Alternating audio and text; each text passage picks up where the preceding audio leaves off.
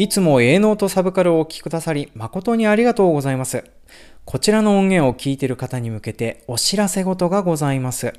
こちらの音源は私が以前に配信しておりましたポッドキャスト番組、不真面目系農業ポッドキャスト、ノーコロという風な番組の跡地を利用して配信をしている番組となっております。今現在、A ノートサブカルは本アカウントが Apple Podcast、Spotify、Google Podcast、各種ポッドキャストサービスの方で聞けるようになっております。で、本アカウントの方ではこちらのお知らせ音源がついてない配信と、あと、これからおまけ音源が続々と配信されるようになっていきますので、もしよろしかったらご購読を A ノートサブカル本アカウントの方に切り替えていただくようお願いいたします。それでは A ノートサブカル本編が始まります。お楽しみください。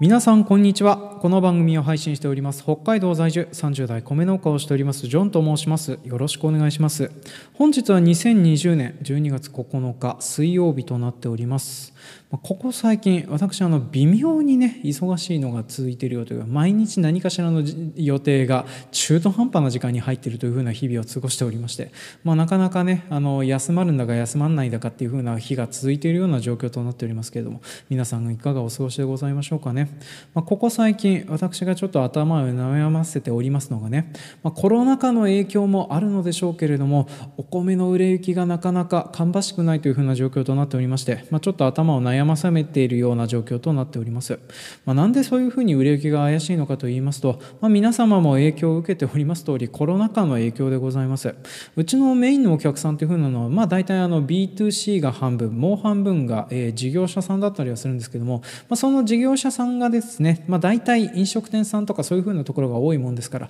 まあ、そこが軒並み、えー、営業中止やら何やらでちょっと影響を受けつつありましてね。であと、えー、一般の販売している方もですね、まあ、いろいろと大量にあちこち出してたりはするんですけどもそちらの方もですね、まあ、コロナ禍の影響を受けて、えー、まあお米がだだ余りしているような状況となっておりまして市場価格が下落しておりますと。で弊社の場合はですね何ていうかな、えー、こう無農薬栽培とか有機栽培とかそういうような形し付加価値をつけて売るというふうなのではなくてですね、まあ、大量な量トを、え、均質な品質で提供するという、まあ、要は美味しいお米は作ってはいるんですけどどっちかっていうとそういう軸足を大量生産の方に向けている農家だったりはするんですよね、まあ、そのおかげでですねこういうお米の値段が下落しているような状況になりますとあのちょっとそこに影響を受けてちょっとお米の単価を変更したりとかそういうふうなことで対応していかなきゃいけないんですけどもそういうような対抗をしてもですね、まあ、なかなかに売れ行きが伸びないようなぐらい、えー、今現在お米とか農作物っていうのは派手に余っているような状況となっておりますね、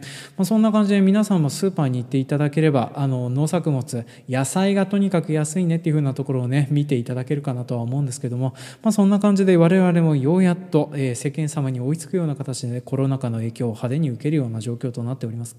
で、えー、今回ちょっと扱いますのはそんなコロナ禍で読むのに正しいのかなっていうふうな、まあ、ちょっとねあの共通する部分もあるんだけれども、えー、まあ普遍の名名作というふうになってっております。漫画版の風の谷のナウシカを扱っていこうかなというふうに思っております。こちらの漫画版の風の谷のナウシカはですね、まあ、私、え、もともと前回持ってたんですけれども、えー、知人に貸したところ仮パクされたままになっておりましてね、えー、買うのもどうしようかなというふうに悩んでおりましたところ Amazon 欲しいものリストに載っけておきましたら、えー、千葉県その愛さんというふうな方にですねありがたく送っていただいたものとなっておりまして、まあ、それをもとに、えー、ちょっと今回配信をさせていただこうかなというふうに思っております。で今回やっていく内容としてはですね、まあ、風の谷のナウシカの農業描写警察っていうふうなのをやってあと漫画版と映画版ってどう違うのっていうふうな話をやっていく過程でですね持続社会可能な社会ってどういうものになるのかねっていうふうなところを私の感想的な部分をねちょっと付け加えさせていただこうかなというふうに思っております。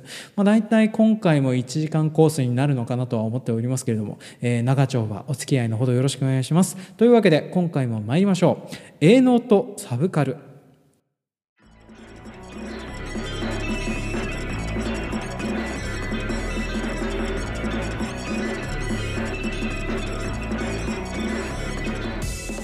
この番組は北海道の中心部札幌市のちょっと東側にある江別市在住のジョンさんが日々の営農と日々摂取しているサブカルについてお話をしていくオーディオ衛星番組となっております。で本日扱いますのは漫画版の風の谷のナウシカを扱っていこうかなというふうに思っております。まあ、最初にね、さらっと概要を説明しますけれども、大体風の谷のナウシカ、皆さん、あの金曜ロードショーとかで映画が公開あのやってるのを一度は見たことあるんじゃないかなというふうに思っておりますね。一応今回の話をする前提でですね、映画版のネタバレはガッシガシやっていくことになりますので、ちょっとそれだけはご了承いただければなというふうに思っております。まあ、これはね、見てねえやつが日本国民として悪いっていう風な体でいきたいんですけどね、どうでしょうかね。まあ、あのどうしても見てないよとか知らないよという風な方はですね、まあ、ウィキペディア詳細なものが載っておりますので、よかったらちょっとそちらをググっていただけるといいかなというふうに思っております。で、こちらの漫画版はですね、1984年にスタジオジブリから公開された映画、風の谷のナウシカの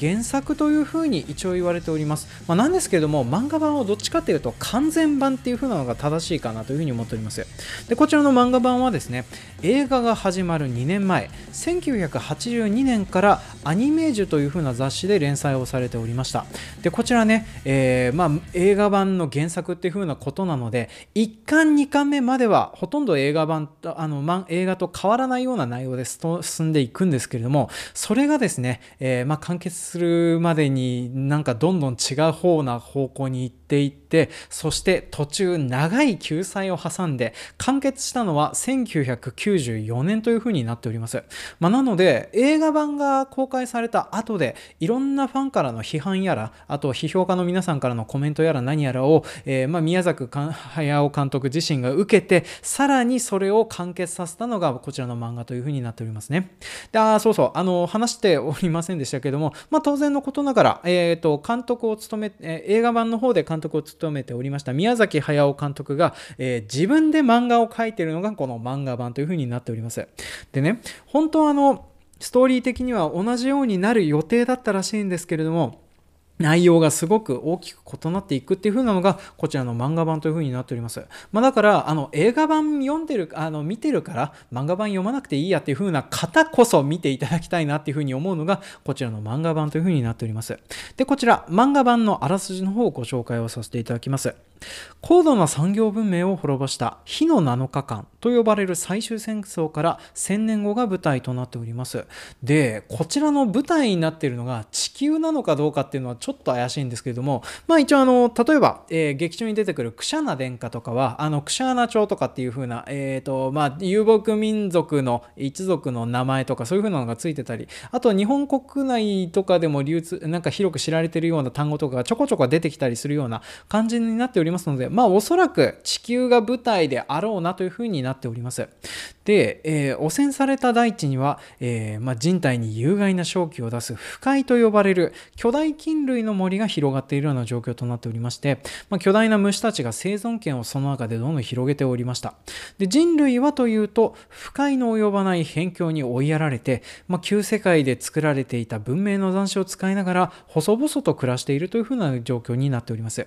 トルメキアの、えー、周辺同盟国である風の谷に暮らしているナウシカは、ある日、同じくトルメキアの同盟国であるペジテの難民船が墜落するところを目撃します。救助に向かった際に、ペジテの王女ラステルから、とある石を兄に渡してほしいというふうに頼まれてしまいます。その石は、火の7日間で使われた最終兵器、巨神兵を蘇らせるための秘跡でありました。この事件を皮切りにナウシカはトルメキアと、えー、ドルク諸公国との戦争に巻き込まれていくことになっていきます。あらすじの段階で、うん？っていう風に思われる方の方がね、結構いらっしゃるかなとは思うんですけども、映画しか知らない方のためにね、ちょっとその辺の部分を補足をしていこうかなという風に思っております。まず、漫画版はですね、ペジタが、ペジテが書店から滅亡している状況からスタートしております。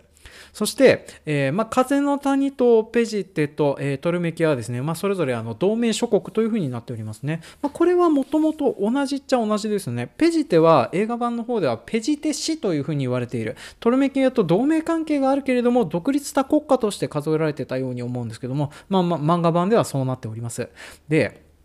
漫画版と映画版大きく違うのが映画には出てこなかったドルドルクというもっと大きな、えー、帝国が出てくるんですよね。こちらがですね、まあ、あのトルメキアがちょっとここと戦争することになりまして、えー、クシャンナ殿下はですね基本的にはこのここと戦争をするために風の谷を含む周辺所属からですね、えー、まあ、徴兵をするためにこちらの方にやってきているっていう風な状況となっております。で、まあ、クシャンナはですねそのついでに、まあ、風の谷谷とかその辺を調査する傍らですね、まあ、巨神兵のを復活させる鍵を探しに、まあ、こちらの方に来ているというふうなことになっております。で、そんな感じでですね、えーと、映画版の内容と同じく進んでいくのが1巻2巻目なんですけれども、こちらの風の谷のナウシカ、全7巻あります。で、残り5巻はですね、全然違う方向に進んでいくっていう風な形がなってるんですよね。で、こちらの戦争の方式も結構違っておりまして、それであの舞台になるのが風の谷のナウシカなんだけど、風の谷からどんどん離れていくんですよね。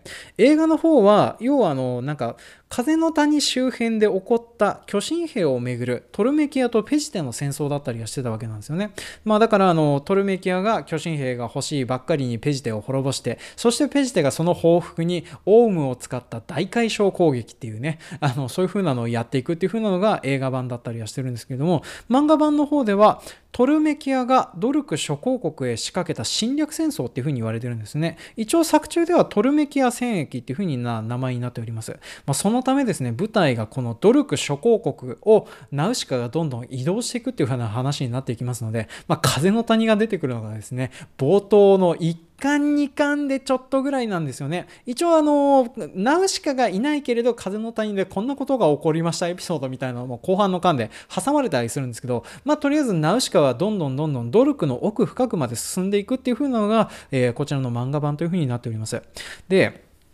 映画版の方ではですね、もともとはこの巨神兵が欲しい、えーと、トルメキアと、まあ、それを奪われたばっかりに大変なことになったペジテが、まあ、それぞれ戦争をするという風な状況になってたんですけども、漫画の方ではですね、まあ、トルメキアは基本的にあの奴隷が欲しいっていう風なので、えー、そういう風になっておりまして、それであのドルクの方にあの進行していくという風な話になっております。で、ドルクはですね、それに対抗するためにですね、まあ、ペジテがあのオウムを使った大解消攻撃をやったかのごとくですねですね、また別の手段で、なんていうかな、例えるんだったら自国内に核兵器を使うような凄まじい手段で対抗していくっていう風な形をやっていくんですよね。で、今回ちょっと漫画版の方はなるべくネタバレなしでちょっとお話をしていこうかなというふうに思っております。一応あの、こちらの方を送っていただいた千葉県の愛さんからはですね、ネタバレ全開でも OK ですよという風な話はいただいてたんですけども、まあ、こちらを聞いている方々、大抵の方は漫画版読まれてないかなっていう風なのも思いますし、あと、できればこの機会に読んでもらいたいなというふうに思っておりますので、ちょっと私、あの、漫画版の方に関してはなるべくネタバレをしないように進めていきますので、ちょっとお付き合いいただければなというふうに思っておりますね。で、えっ、ー、と、こういうふうな感じで戦争が起こるので、まあ、ナウシカはですね、初手からあのトルメキアの方にあの徴兵されて、まあ、一緒に戦っていくっていうふうな感じなのでね、あの、あんまりクシャナ殿下との初対面は最悪ではない、まあ、あんまり良くはないんですけど、そこまで悪くはないないよっていうふうな感じになっておりますね。でも、キャラクター造形的にはそこまで変わってる部分はなくてですね、まあ、姫姉様は姫姉様のまんまなので、えー、敵味方、人間、虫の区別なく、とにかく慈悲を振りまいていくっていう風な感じになっておりますね。まあ、戦闘は当然のことながらして、あの、血を流させたり、流させられたりとか、まあ、その辺はあったりはするんですけども、まあ、そういう風な感じでちょっと活躍はしておきます。で、あと漫画版の方がですね、クシャナ殿下とクロトワの方が、あの、活躍がね、結構あったりするかなという風に思っておりますね。あと、ユパ様は、えー、同じように大活躍してたりはしますので、まあ、その辺のことが気になる方はぜひ読んでもらえればなというふうに思っております。で、こんなところで概要の説明は終わらせていただきまして、今回のお品書きでございます。で、今回は一応前編後編という2部構成で考えております。で、前編の方はですね、まあ、私の求められている役割であるところの風の谷のナウシカの農業描写警察をやっていこうかなというふうに思っております。で、この中でですね、大体あの、風の谷の農業ってどういうふうなことをやってるのっていうふうなので、まあ、一応、序盤の方に出てくる描写とか、あと映画の描写とかっていうふうなのが、まあ、基本的にあの、漫画と映画、この辺の描写の違いはほとんどなかったので、まあ、それについての話をちょっと中心にさせていただければなというふうに思っております。で、えー、前編の方を踏まえた上で、後編はですね、まあ、こういうような風の谷のような場所、そういうふうな部分から考える、まあ、持続可能な社会ってどういういうものなんだろうねっていうふうなのをちょっと話をしていければなというふうに思っております。まあ、後編の方はね、映画版で出た、えー、結末と漫画版で出た結末っていうのが、まあ、結構異なってるんですよね。で、その違いを話しつつ、持続的可能な社会ってどんな形かねっていうふうなのを、まあ、ちょっと提言ができないんだよな。まあ、提言はできないんですけども、あの、まあ、解説をして問いを投げかけるっていうふうな、あの、結局のところね、宮崎駿監督もあの漫画版の方も結局のところ派手なオチがついてるわけではないので、まあ、そういうところも踏まえて、ちょっと後編の方は話していこうかなというふうに思っております。というわけで、えー、今回も1時間近くになると思いますけど、お付き合いのほどよろしくお願いします。第1部、風の谷の農業描写警察。はい。では早速、風の谷のナウシカの農業描写について見ていこうかなというふうに思っております。まず、風の谷の概要についてからちょっと話をしていこうかな。えー、まず、こちらの風の舞台になる風の谷はですね、えー、人口500人ほどの小さな国というふうに言われております。海から来る風様に守られているおかげで、えー、まあ、不快の胞子が飛んでこず、まあ、不快化せずに住んでいるというふうな場所となっております。で、えこちらの風の谷の主な農業なんですけれども私が見た限りではおそらくブドウをメインとした果樹栽培が中心になっているかなとは思いますね。あとは細々と酪農をやっているっていう風な形になるかなとは思っております。で、えー、気になるのがですね、この風の谷、どうも穀物は作ってないみたいなんですよね。畑のような部分が映ったりするシーンがあるんですけれども、あの、見ている限りどうも牧草地なんじゃないかなという風な感じがするんですよね。で、えー、なんですけれども、穀物がないかっていう風に言われると、この世界ではどうも小麦とか穀物に関しては流通はしてるんですよね。っていうのも、例えばあの、風の谷のナウシカ、映画版でも出ましたし、あと漫画版の方の冒頭でもですね、あの、ユパ様お帰りおおめでとうパーティーっていう風なのをやってたりはするんですよ。まあ、そのパーティーのところとかにもですね、多分小麦を練って丸めて伸ばしたものを焼いたものなんじゃないかなっていう風な、そんなようなパンケーキ的なものがですね、ご吉祥の場に出てきてたりはしております。で、あと、漫画の作中もですね、まあ、小麦1袋でどうのこうのとかっていうふうなことで、まあ、そういうふうな単位とか名前とかが出てくるあたりですね、まあ、の穀物は当然のことながらこの世界もあるなというふうに思っております。ただ見た感じどうも自給的な農業っていうふうなわけではなくてですねブドウメインにしてる果樹栽培っていうふうなことだから当然のことながら相手がいる商売をしているっていうふうなのがあって、まあ、これを最初に見てた時にですね私あのあ宮崎駿やってやがんなっていうふうなことをちょっと思ってたわけなんです。まあ、ちゅうのもですねこの宮崎駿監督皆さんあの他の作品とかもそうだったり見てて分かっていただけるかなと思うんですけど例えば、えー、他の作品「天空の城ラピュタ」とかはですね鉱山と背景はイギリス、えー、軍と機械はドイツ生活と気質はイタリアっていう風な感じでですね何て言うかな一つの国じゃなくて混ぜこぜになってるような文化っていう風なのを、まあ、作中の中に入れるってことが多かったりするんですよね、まあ、例えば日本が舞台になってるはずの「千と千尋の神隠し」とかでも例えば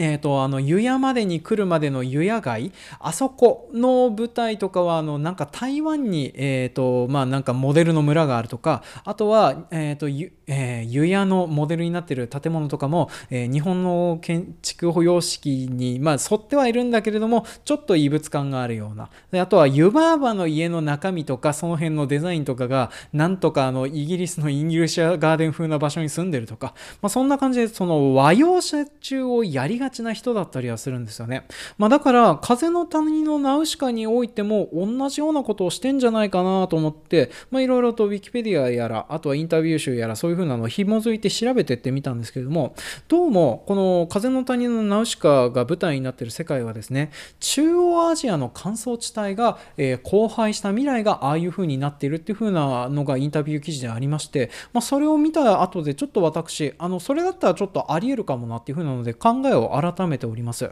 で、おそらく、まあ、結論から申しますと風の谷で行われている農業というかこの風の谷の人々はですねおそらくなんですけれどももともと遊牧民的な生活をしてた人方が定住をするようになったグループなんじゃないかなというふうに思っております。で風の谷を含んでいる周辺所属というふうに言われているあの、まあ、雑多な国家があの風の谷周辺にはあるみたいなんですけれどもそこはおそらくモンゴル帝国同じくですね内部に定住者のグループを抱えている遊牧民国家なんじゃないかなっていうふうに思っております。まあ、なのでちょっとあのそれを裏付けるようなですね描写っていう風なのがちょこちょこありますのでそれも一,、えーと、一部ずつ上げていきますね。まずこれ皆さんあの聞き覚えがあるかなというふうに思ってた部分なんですけどもあのナウシカのポジションだったりはするんですよね皆さんあのナウシカを紹介される時にですねナウシカは族長ジルの娘っていうふうにあの族長の子っていうふうに言われてたりするんです。国王でも領主でも貴族でも何とか家でもなく族長の娘なんですよね、まあ、そういうふうなことを考えるとこの氏族単位でこの家族あの風の谷というふうなのは運営されてるっていうふうなことを考えるとここもちょっとあの遊牧民と同じく氏族単位で動いてるっていうふうなところがちょっとそれっぽいなっていうふうには思ってたりはしております。それともう一つあの族長が名弁に乗るっていうふうなところが遊牧民的かなっていうふうなのもちょっと思っております。であの遊牧民の皆さんのね、えー、売り物なんですけども基本的にはね家畜を育てて売ってそれをどうこうしていくっていう風なのが主なお仕事なんですけれどももう2つ別のメインのお仕事がありましてそれが物流と武力を売るっていう風なのがあの遊牧民の皆さんのねあのなんか特にモンゴル帝国だった頃とか、まあ、その辺の時代の主なそういう風な感じになってたそうなんですよね。だからあのナウシカが名兵を狩るのもですね、えー、まあ、あの出兵とか徴兵をされる際にガンシップに乗るのもですね、まあ、基本的にはそういう戦闘能力を売るためっていう風なのがあるので、まあ、それであの族長がそういう風に仕事としてついてたりするんですよね。であとあの女性が族長になれる社会っていう風なのもちょっと遊牧民的だなっていう風なのは思ってたりしております。まあ、当然のことながら、えー、族長とかそういう風なところで、まあ、戦闘に出たりもするんですけども遊牧民の社会って結構実力社会なところがあって腕っぷしと弓の腕さえあれば女性でも地位が高いところにつけるっていう風な、えー、話をちょっと調べてて読んでてへえって思ってたりはしてたんですよね。まあ、だからナウシカがその後次期族長っていう風な形であの漫画の作中の方では言われてたりするんですけれども、まあ、そういう風なことができるのももともとそういうような気質と生活スタイルを持ってたからじゃないかなっていう風なのはちょっと思ってたりはしてたんですよね。まあ、一応あの漫画の方ではですね女が族長になったことはないがナウシカなら認められるだろうっていう風なことを、えー、ナウシカのお父さんのジルが言ってたりするので、まあ、そういう風なところを考えるとちょっと定住者っぽくなってるかなとは思うんですけどね。まあでもあのそういう風な腕っぷしさえあれば、えー、女性もあの族長につけることができるしあとはその遊牧民的な部分でちょっとそういう風な形であの何て言うかなもともと多分流通しているような一族か何かが劇中には描かれてはいないけれどもそういうようなところが例えばこういう風な、えー、ブドウをはじめとした果実酒を作ったり干しブドウを作ったりとかそういうような明らかな嗜好品みたいなものを交易に流すための手段があるような国家だからこういう風なブドウやら何やらを栽培するという風なことをやってたりするのかなっていうのはちょっと思ってたりはしてたんですね。まあ、実際にこのナウシカの祖先はですね一応劇作中で言われてることなんですけれどもエフタルという大きな古代国家の末裔というふうに言われてたりはするんですよね。でこのエフタルはですねあの映画版でもあのなんか古い国家がオウムの大海嘯にあって不快に没しましたっていう風なの出てたの映画見てた人は覚えていただけてるかなとは思うんですけれどもそのまあ、そのエフタルがそういうふうに、えーとまあ、この大海嘯によって不快に飲まれた後ですね。おそらく難民化してその難民化している最中にですね遊牧民みたいな生活スタイルに戻っていったんじゃないかなっていう。でそしてそういうふうな遊牧民みたいな生活スタイルをずっと続けていったんだけれどもある日風の谷を見つけてそこに定住するようになって。で定住するようにはなったんだけれども、えーと、そういうふうな遊牧民的な生活をしている人方っていうのが他にもいるので、まあ、そこと交易をするような形で周辺所得を形作ってたんじゃないかなとは思ってたりはするんですよね。で、それで、えー、っと、食べ物同視点の問題とかっていう風なのはちょっとここから話をしていこうかなというふうに思ってるんですけども、この遊牧民の皆さんの生活スタイルっていうか、あの、食生活なんですけども、私今回のことがあってちょっと調べててびっくりしたのがですね、遊牧民の皆さん、基本的に穀物も野菜も取らないそうなんですよね。あの、とあるインタビュー記事を見ててちょっと笑っちゃったのが、えー、野菜、えー、羊が植物をたくさん食べてるだろ？う羊の肉と、えー、羊の乳を飲んでるんだったら野菜を摂取しているのも同じじゃないっていうふうなことをね、えーまあ、答えてるあの、まあ、モンゴルの人のインタビュー集みたいなのを見ててちょっと吹いてしまったんですけれども、まあ、そんな感じでですね基本的にあのこういう野菜とかそういうふうなものを食べない食生活をしてるんですよね、まあ、単純に言うとあの移動したりなんだりするので基本的にあの畑をやってる余裕がない人々なんですよね。なんだけけれどもやっぱりあの定住する人方と交易やら何やらしてないといけないっていう風なので、まあ、遊牧民国家やら何やらっていう風なのは基本的にあの定住している人を内側に囲んでいる国家になっていることが多いそうなんですよね、まあ、なんだけれども移動中はあの基本的にあの家畜から出てくるお乳やら何やらを食べたりなんだりするっていう風なので大体回してるっていう風なことを言われてたりするんですよね。で基本的に遊牧民の皆さんはですね、えー、夏場は、えー、白い食事、えー、冬場は赤い食事といってですね冬冬場は肉を食べて夏場は、え乳製品を加工したものチーズヨーグルト、えーと、あと馬乳酒そういう風なものをですね片っ端からめちゃめちゃ飲んで、まあ、それであのなんとか生きてたりするっていう風なことを聞いてですねあの人間の体すごいなっていう風なのをちょっと思ってたりしておりましたね。あの足りない栄養素があるとですね、まあ、それでもなんとかなるように体が変わってくるらしいんですよね。まあ、そういうふうなことを考えると、まあ、風の谷の皆さん、あのおそらく、えっ、ー、とね、これね、あの天空の城ラピュタにも出てきたあの毛長牛っていう、まあ、角が生えてる毛の長い牛があの劇中出てくるんですけれども、まあ、おそらくそれを育てて、えーと、やっているんじゃないかなというふうに思っておりますね。で、あとね、馬とかそういうふうなものはどうしてんのっていうふうに言われると、あの、なんていうかな、チョコボみたいなやついるじゃないですか。あの作中では鳥馬って言ってユパ様が乗ってる馬がいるんですけれどもあれを使って、まあ、そういうふうな遊牧民生活みたいなのを主にしていてでその生活スタイルのまま定住をしてで、えー、交易をするのに便利なものは何かそうあのブドウがいいねっていうふうなところで、まあ、そういうふうな交易品やら何やらを作って生活をしてるんじゃないかなというふうに思っております。で小麦が出てくるのはおめでたいこととかそういうふうなところだけっていうふうなところなので、まあ、風の谷の皆さん基本的にあの遊牧民と同じような食生活をしているんじゃないかなというふうに私は考えておりますね。であとそれでですね、あの作中ちょっと出てくるチコノミっていう風な植物が皆さん覚えてるかなというふうに思っておりますけれども、いかがでございましょうかね。あの、あれです。映画の中でアスベルと、えー、ナウシカが一緒に食べてた、あの、長靴いっぱい食べたいよっていうふうに言われる実なんですけれども、あれもですね、おそらくは私はあの、スパイス的なものだとして、多分本当は交易に使われるようなものなんじゃないかなというふうに考えております。なんかね、さっと調べると、あの、チコノミをクコノミっていうまた別の実、えーえなんじゃないかっていうふうな説を挙げている方がいるんですけども、まあ、私は明確に違うかなというふうに思っております。まあ、なんでかっていうと、えー、の好み、えー、チ好みの使われ方として作中で説明されているのが栄養がある着付けに使われることがあるかじるとコリッと音がするっていうのがあるんですよね、まあ、正直なところチ好みがですねあのあチ好みじゃないク好みはですね似ているのは名前とあと,、えー、とその栄養があるっていう風な部分だけだと思うんですよね。で実際に多分作中に出てくるものから考えるとおそらくこちらはですねなんかスパイス的な使われ方をするものなんじゃないかなというふうに思っております。で、あの、今回もちょっとコメント紹介する予定のトリフィードさんからですね、ピンクペッパーっていう風な、あの、まあ、胡椒属の仲間の植物がそれっぽくねっていう風に言われて、まあ、私もね、あの、チョコレートとかによく載ってるやつなんですよね。で、確かに近い味だろうなっていう風なことはありましたので、まあ、多分こういう風な、あの、スパイスとかそういう風な交易品的なものも同じように作ってたんじゃないかなっていう風なのも、まあ、今回の説明としても通りやすいので、まあ、おそらくチコノミはそういうような植物なんじゃないかなっていう風に私私は考えておりますね。まあ、そんな感じでですね、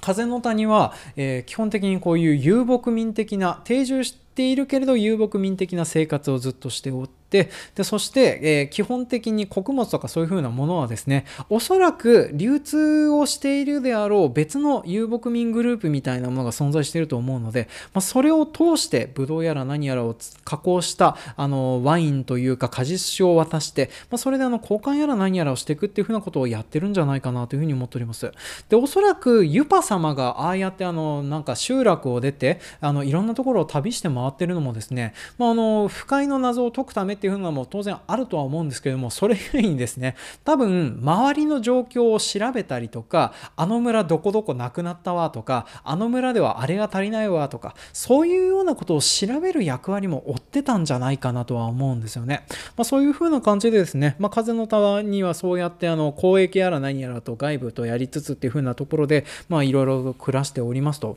で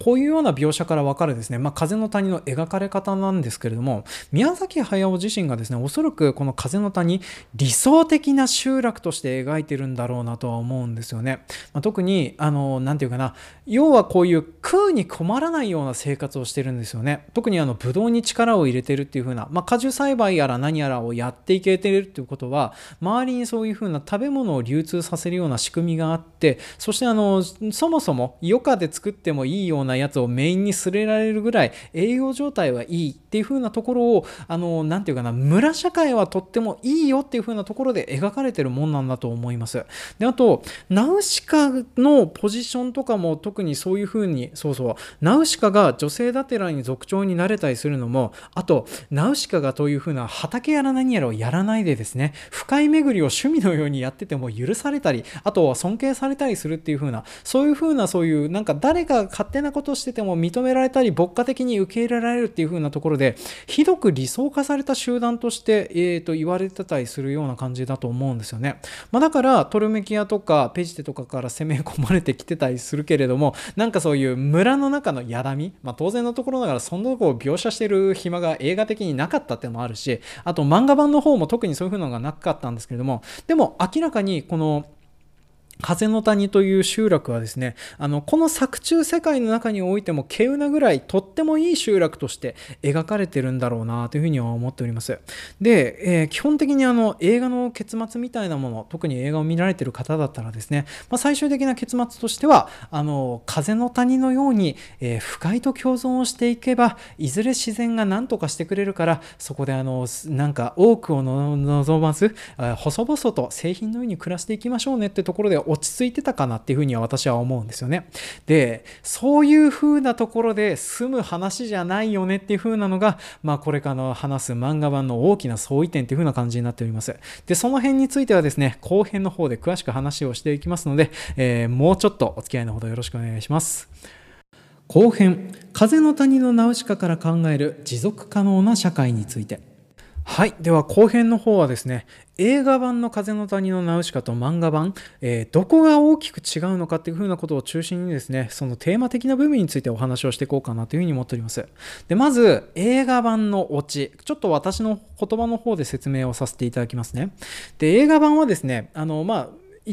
前編の後半の方でもちょろっと話しましたけれども人々が和解して不快と共生を始めれば大地がいずれ再生するので、まあ、それさえ待っていれば、えー、人間はいずれ繁栄できるかもしれないっていう風なところで終わっていたのが映画版という風になっております。あのナウシカがね奇跡を起こしまして、まあ、大海嘯を止めることができてあと巨神兵もいろいろあって死んじゃいましたのでね。あのトルメキアはわざわざ戦争する理由もなくなって帰っていくしペジテは実家ががなくなったのでそのまま風の谷に居座るようになります。でそれぞれのところであの、まあ、共存していくので、まあ、風の谷は風の谷でねどうもあの不快に没さないでは済まないような状況にあ済んだような状況となっておりましたので、まあ、平和に暮らしていきましたよっていう風なのがエンディングで明かされるようになっております、まあ、その象徴的なシーンがですね、えーと、映画版の一番エンディングのシーン終わりっていう風に出てくるシーンでございますね。あれにですね例えば不快の底の正常な地っていう風に言われてる場所。あそこで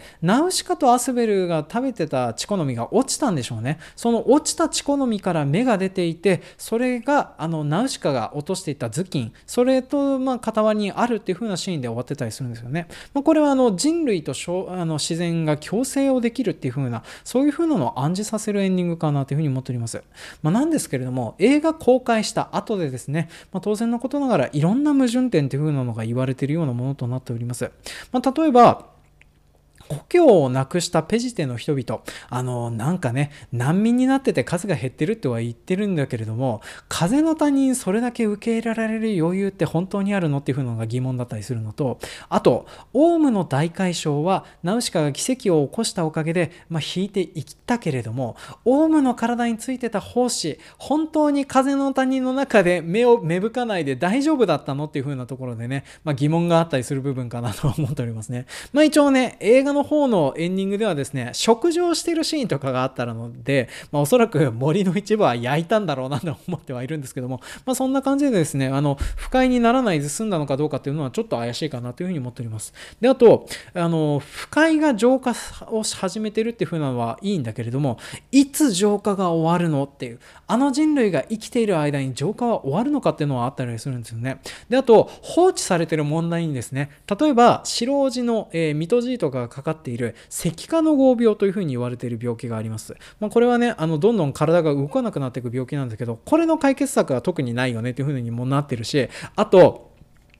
トルメキエに何の成果もなく兵器ばっかり失ったクシャナ殿下 無事に帰れたのかなとかね。あとはあんなにいい集落あのトルメキアがいろいろ思い上げたってまた戦争の肥大になったりしないのかなとかね、まあ、そんなようなところでですねあの後を考えるとそんなにハッピーエンドっていう風なところでもないよねっていう風になってたりはするんですよね。で当然のことながらこれを書いてた、えーとまあ、宮崎駿監督もですね当然のことながらそんなことは分かってたわけでそれをを漫画版で解決しようとですね、まあ、七点抜刀してたんですけれども、まあ、一応の決着はつけたんだけども、なかなか難しくなかったっていう風なのが漫画版となっております。で、漫画版はどういう風な形で終わってったのかというとね、まあ、ネタバレなしで話すとこんな感じになるかと思います。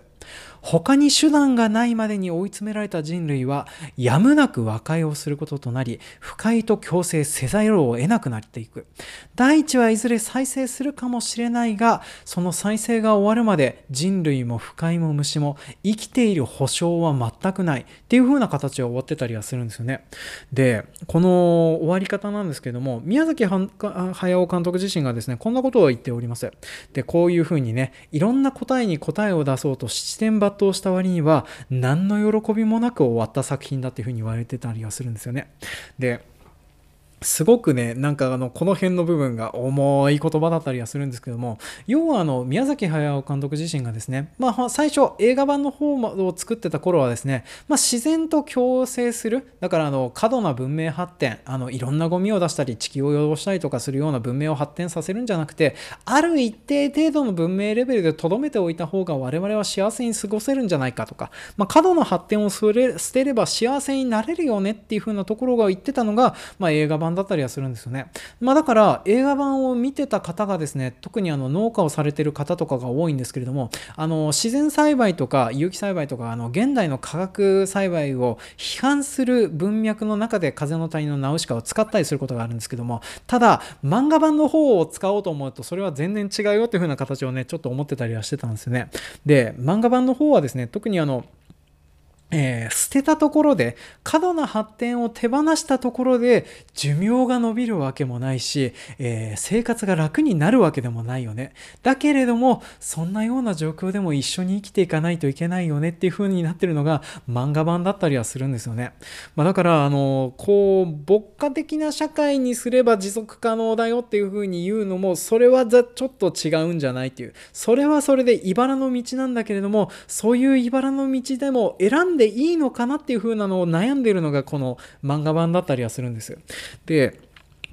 特にここからちょっとあの私の方でねあの感想的な部分とかその今現在もね例えば、S、あの持続可能な開発目標を立てましょうというふうなところで SDGs のことが動いておりましたりあとはあのコロナウイルス感染拡大がね世界中で広まっているおかげで、まあ、今までの社会の在り方みたいなのを見直していかないといけないよねっていうふうな状況となっておりますと。でそんなような状況の中でですね、まあ、あのこの漫画を読んでたりするとですね同じように全部と共存していかないといけないんじゃないか。か、まあ、だから我々の発展やら何やらを捨てざるを得ないような状況でそしてそれはそれで苦しいような状況にもなっていくんだけどもその中で喜びを見いだしてて何とか生きていかないといけないんじゃないかっていう風なねそんなような気分にさせてくれるような漫画だったりはするんですよね。でよくこの漫画の漫画版の批判としてですね、まあ、文明批判だとかあとはあの明確な答えがないじゃないかっていう風なところでよく言われてたりするんですけどまあそうなんです。で今現在の社会においてもですね明確な答えって出ていなかったりするわけじゃないですか。一応目標を決めてそういう風になっていければいいねっていう風になっていくんですけどもそれはやっぱりあの今まで私が享受してきたあの文明社会の斬新をどんどん捨てていかないといけないよねっていうどんどん不便になることに慣れていかないといけないのよねっていう風な道筋になってたりはするんですよね。でそこを納得させたりするっていう風なのがなかなか難しいしあとは結局のところ楽をしているところはずっととズルをしてるだけじゃんっていう風になってて、まあ、その嫌な部分とかそのしわ寄せみたいなものが下々に来るような状況っていう風なのが、まあ、私非常ひどく SDGs にはなんかうーんっていう風に思ってたりする分だったりするのとあと同じようにコロナ禍においてもちょっとねあの似ている風な部分もあるかなという風には思っております。でこのことコロナ禍特にね、あの、ナウシカの世界では不快に行ったらマスクをしないと生きていけないという風なところがですね、まあ、我々の日常にもすごく似通っている風な部分だねっていう風なところで話題に挙げさせられてたりはするんですけれども、まあ、確かにあの似ている部分もある作品かなとは思っておりますけれどもね、まあ、ちょっとそういう風な読み方もできるっていう風な形にしか取れないかなという風には私は思っております。ま、ただ、あの、コロナ禍のあら、アナロジーみたいなものをあの漫画の方から読み寄せようかなというふうに思うと要はあのコロナってあのナウシカでいうところの不快なのかなというふうに思っております。でそれを広めているのは何かというと大解消というか、まあ、人間だったりはするんですよね。でこうやってあの我々の生存権やら何やらどんどん脅かされるようになっていってそれを追い払うのにクシャナ殿下のように、えー、巨神兵を使って不快を焼き払う方向に進むのかそれと共存する方向に進むのかどっちがいいのかなっていう風な話なんです。まあ、今現在ね、当然のことながらあのワクチンを作ってそれを焼き払う方向でね、やろうとはするんだけれども、その幸せはどういうような形で来るのかなっていうね、あのそういうようなことをちょっと考えていかないといけないよねっていう風な部分だったりはするんです。まあ、ただ、やっぱりこういう風な紐付けをして読むっていう風なのはね、私はあんまり好きじゃないかなとは思っております。まあ、ただどちらかというと、このナウシカの漫画版から読み取れるのはですね、まあ、持続可能な社会っていう風なの、選び取ろうと思えばできるかもしれないけれども、それって結構、あの、茨の道で、そしてやっぱりあの、それに対する対応策っていう風なのは、生きねばっていう風な形で、まあなんとか生きていくほかないんだなっていう風なところしかね、オチがつけられなかった話だったりはするんですよね。で、宮崎崎駿監督自身がそういうような形でしかオチがつけられなかったものをですね、まあ私が読んだところでそういうふうに言えるかっていうふうに言われると、まあ本当にあの、生きねばというふうな状況でしかなかったりはするわけなんですよね。まあ私もね、なんとかあの、まあ会社をなんとか存続させるやら何やらの方策を考えたりとか、まあこれからもなんとかして、なんとか生きねばっていうふうなところしかね、言える部分はないかなというふうに思っておりますね。まあそんな感じでですね、ちょっとあの、えっ、ー、と、映画版は歌的な社会に戻ればなんとかなるんじゃないというふうなふんわりした回答だったんですけども、えー、まあ漫画版はですね、突き詰めて考えた結果、えー、なんていうかこちら側に問いを投げかけられていて、それについてどう答えるべきかっていうふうなことをすごく悩むような、そんなような作品となっております。まあなんですけども、そういうふうに悩ませてくれる作品というふうなところでもう漫画版の風の谷のナウシカは古典として読める作品となっていって、で、いくらでも今日性は作れるような作品かなというふうに思っております。で、お値段7巻セットで全別3200円。日本国内で読める価値あるバンドですねというふうになっておるかなというふうに思っております。ほぼただ同然でですね、鬼滅の刃全巻を買おうと思ったらその3分の1の値段で買えるというふうな大変お安くなっておりますので、皆さんもよかったらちょっと手に取ってみていただけると、これだけ話した会話あったかなというふうに思っておりますね。まあ私もいずれ仮パクが返ってくることを願ってはいるんですけども、もうどうしてもダメだったらちょっとあの、また買い直そうかなというふうにちょっと思ってたりはしておりますね。まあそんな感じでちょっと長々と最後ふわっとはしておりましたけれども、今回も漫画版の風の谷のナグシカについてお話をさせていただきました。では、エンディングの方入っていきます。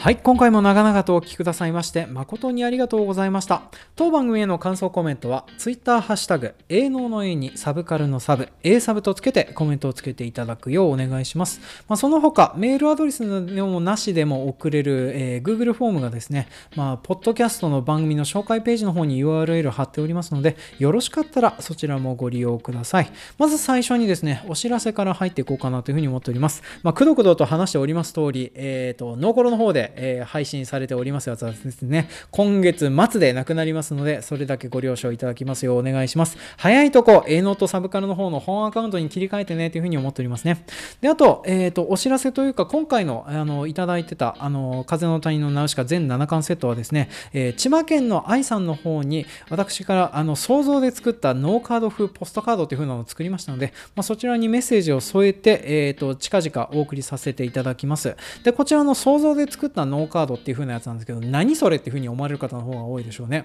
まあ、今現在ね、農カードプロジェクトっていう、あの農家の写真とあを集めたトレーディングカード、まあ、トレーディングカードなんだけど、ゲームになってないので、特に対戦とかできるわけじゃない。まあ、要はあの写真付きの名刺みたいなやつがあるんですけど、まあ、そんなような感じのやつをですね、まあ、私作っておりましたので、まあ、それをちょっとお送りさせていただきます。農カード風ポストカードなので、でまあ、ポストカードなのでちょっとでかいんですけどね。で、ついでに、えっ、ー、と、以前ビール差し入れていただいた長須根彦さんにもですね、農カード風のポストカード、えー、郵送しておりますので、まあ、よろしかったらちょっと受け取っていただけたらなというふうに思っております。で、あと、当番組ではこんな、えー、ような感じでですね、Amazon 欲しいものリストに私があの番組になりそうだなっていう風なやつを、えー、書籍とかを上げております。まあ、その他ですね、私に差し入れがしたい方向けにですね、ビールとかそういう風なものを置いてたりしております。まあ、そちらのもの、えー、今回もちょっと更新しておりますので、まあ、よろしかったらちょっと送ってていただけたりすると嬉しいかなというふうに思っております。まあ、今回もあの番組ツイッターの方であのこういうふうな配信しましたよのツイッターのリストの、えー、末尾の方に、えー、欲しいものリストのリンク貼っておきますので、よかったらちょっと見ていただけたらなというふうに思っております。で、あと、こちらはお礼でございますね。なんか最近見直しましたらですね、Apple Podcast の評価の方のなんか星が増えておりましたね。まあ大体あの評価増えて、評価数が増えて評価のやつが4.5で変わってないっていう風なことはですね、まあ皆さん大体星5をつけていただいてるんだなという風に思っておりますので、本当に皆さんありがとうございます。あの、という風に星だけでもつけていただけるのだけでも結構嬉しかったりしますので、まあよかったらちょっとね、あの星つけていただいたり、コメントつけていただいたりすると嬉しいかなという風に思っておりますね。で、あと、えー、長々となりましたけど、ここからね、コメントの紹介も今回ちょっと長いのでね、えー、手早くやっていこうかなというふうに思っておりますね。で、まず、Twitter のアカウントネーム、たけさんよりコメントいただいております。サンプル動画じゃなくて映画予告会が面白かったです。えー、僕も疲れ切って本編まで見るのはエネルギー足りないないという時は予告だけ見たりしますが、ほとんどメジャー作品だけだったので、こういう予告の見方って面白くて参考になりましたっていう風な感じでコメントいただいておりました。ありがとうございます。まあ、メジャー作品はメジャー作品で結構面白いんですよね。あの、抜きどころがね、メジャー作品予算かかってるだけあって多かったりしますので面白いんですよね。で、今年もですね、私多分テネットも結構繰り返し見てたかなというふうに思っておりますね。あの予告編も結構いい出来だったと思いますね。内容が全然わからねえっていうのが特に良かったのでね。で、あと、あの、メジャー作品はですね、あの予算があるだけあってて予告編以外にもですね、例えば、え、ミュージックビデオとか PV とかも作られたりすることがあるんですよね。ま特にあの、今回扱ったスタジオジブリと同じような、えー、まあ、宮崎駿監督のあの風立ちぬ風立ちぬの予告編はいいですね。あの松任谷由実さんの、えーと、飛行機雲という風な歌に乗せて本編映像が流れるというあの大変よくできた予告編になっておりますので皆さん気になる方よかったら見てもらえるといいかなというふうに思っておりますね。であと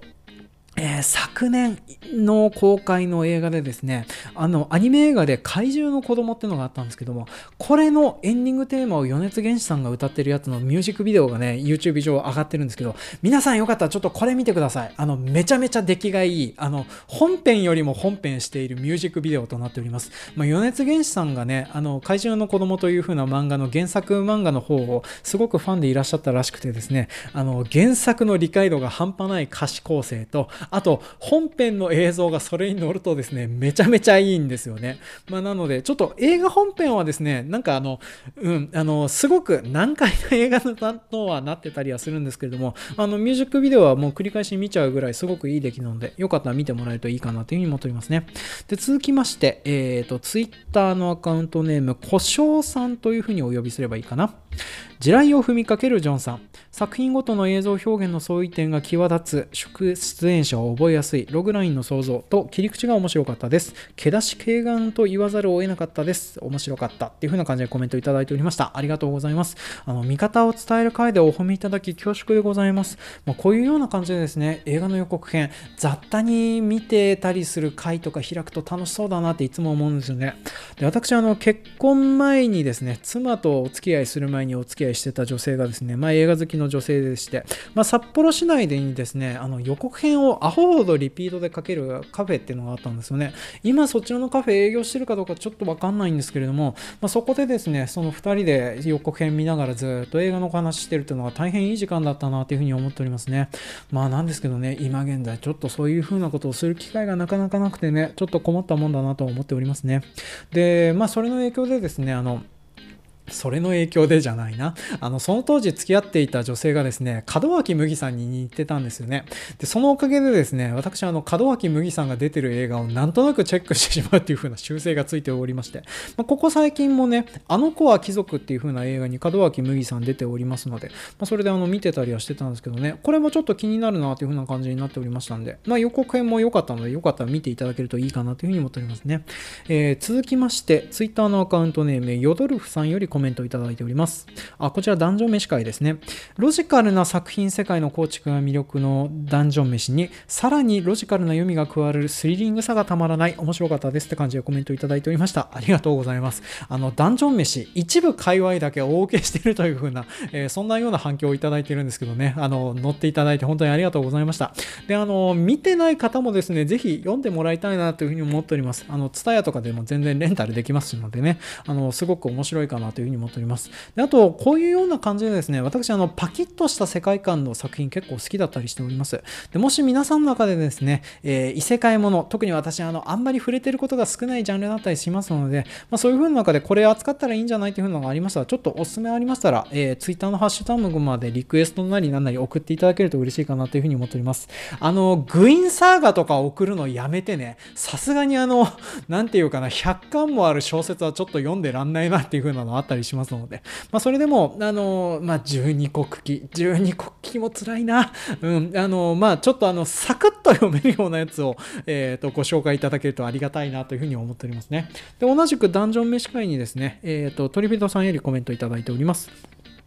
えー、シャムソテツの写真をね、ちょっと今回送っていただいてたんですけども、こちらのバルメッツに似てるのはシャムソテツなんじゃないっていう風なので、ちょっと写真を送ってもらいました。えー、ソテツの中では葉の感じや葉が落ちた葉の跡などがバロメッツに似てました。羊の成熟化はマトン、未成熟化はラムとすれば、未熟のうちに就活し理由する理由にならないでしょうかって感じでコメントをいただいておりましたね。まあ確かにあの、それはあるかなというふうに思っております。あの、ダンジョン飯の中でも話しましたけども、貝を食べてるシーンがあるんですよね。あの、小さなラム的なやつ。で、その、貝と、そしてあの、マトン、その中間のやつっていう風なことを考えると、まあ、ちょっとね、あの、どうなるかっていうのはちょっとわかんないですけど、でも確かにあの、美味しい味がね、乗ってて美味しいかもしれませんね。はい。まあ、そんな感じでコメントいただいておりました。ありがとうございます。で、こちらはですね、最後あの、あ、また予告変会ですね。こちらの Google フォームでコメントいただいておりました。白折さんよりコメントいただいております。ありがとうございます。映画の予告編会、とても面白かったです。予告編と聞いて、ある映画を思い出しながら聞いていたら、紹介された一発目がロイ・アンダーソン監督作品で吹いてしまいました。というのも、ベネチア国際映画祭金実賞受賞、構想15年、撮影4年、固定カメラ、カメラ1シーン1カット、全シーンスタジオ撮影という触れ込みと、人生うまくいかない人たちの愛すべき悲哀を描いた素晴らしい予告編映像を見て、これ見なきゃと映画館へ行ったのが、ロイ・アンダーソンーソン監督作のさよなら人類でした。とにかく素晴らしい比喩表現の連続なんでしょうけど、その高尚な比喩が現実に無頓着な東洋人のおじさんには難解すぎて、結局うとしっとしながら見てしまいました。また今夜も無駄に寿命を減らしたなと思いながら映画館を後にしました。予告編だけを楽しむ方がいい映画ってたくさんありそうですねっていう風な感じでコメントいただいておりましたね。ありがとうございます。詳細な情報まで載っけていただいて本当に助かりました。あのー、なんか Google フォームでいただくとね、こういう風な長文で来るんだなっていう風なのがちょっと新鮮で面白かったりしておりましたので、まあ皆さんもちょっと長文を送りたかったらこういう風な感じでコメントいただければなという風に思っておりますね。で、あと、ロイ・アンダーソン監督は、あの、ちょっと私、いずれ扱おうかなというふうに思っております。ミッドサマーでおなじみのアリアスター監督にも影響を与えてたりするんですよね。まあ、だからちょっとその辺でね、気にはなるなと思うんですけども、でもやっぱりね、あの、タルコフスキーの匂いがするんですよね。だからちょっと手を出すのがきついなというふうに思いつつ、まあ、なかなか手が出ないでいるような作品だったりはするんですよね。まあ、あの、私も多分眠くなるだろうなっていうようなね、映画館に行っても眠くなるんだったら、ちょっと手に負えないだろうなっていうふうなのがね、ちょっと思ってたりしておりましたね。はい。というわけで、ちょっと今回はですね、こういう風な感じで、あの、お便り紹介をさせていただきました。一応全部紹介したつもりではいるんですけどね、抜け落ちてたら申し訳ございません。あの、もしなんかこういう風な感じでちょっとリクエストとか、あとはあの、こういう風な感じのことを話してほしいよっていう風なのがありましたら、営農の A にサブからのサブ、A サブのハッシュタグか、Google フォームでコメントいただくようお願いします。まあ、その他、Twitter のダイレクトメール公開しておりますし、あとメールアドレスの方もありますので、まあ、よかったらそちらの方までお送りいただけると嬉しいかなというふうに思っておりますね。じゃあ、残り時間を使って次回予告の方をしていこうかなというふうに思っております。で次回はですね、あのー、そうだな。私、今現在、プレイステーション4のですね、天水の桜姫という風なゲームをですね、結局あんだけブーブー文句を言っていて、結局買ってやっております。そして案の定ハマっていて、あの、稲作パートをやることに対してですね、ね、すごくあの嫌だなっていう風に思ってってたんですけども、稲作パートを攻略する際にですね、すごく農業って面白いなっていう風な気分になっております。まあ、そんな話をですね、よかったらちょっと次回、稲作パートを中心に話をしていこうかなという風に思っておりますので、まあ、次回はゲーム会という風になっておりますので、気になる方、よかったら聞いていただけたらなという風に思っております。で、えっ、ー、と、この天水の桜姫を終わらせないとですね、私、あの、次に控えているサイバーバンク2077が全然手がつけられないような状況となっておりますのでね、まあ、来週ちょっとその辺頑張ってやろうかなというふうに思っております。まあ、それが終わったら、またゴースト・オブ・ツシマを触るか、えっ、ー、と、まあ、漫画のビースターズ。ちょっとビースターズですね、最終巻を読む段取りがなかなかつかないような状況となっておりましてね、そう、最終巻がまだね、レンタルになってないので、ちょっと手が出せないような状況になるので、まだ先延ばしになるかなというふうに思っておりますね。まあ、あの、まあ、もし次やるとしたら、ゴースト、その次やるとしたら、ゴースト・オブ・ツシマかミッドサマーか、そのどっちかあたりになるかなというふうに思っておりますね。まあ、あの、そんな感じでですね、あの、日がない一日いろいろ悩んだりなんだりしながら、えー、頑張って収録を続けておりますので、皆さんもよかったらちょっとこれからもお付き合いいただけると嬉しいかなというふうに思っております。というわけで、今回も長々とお付き合いいただきまして、誠にありがとうございました。では、次回もお楽しみに。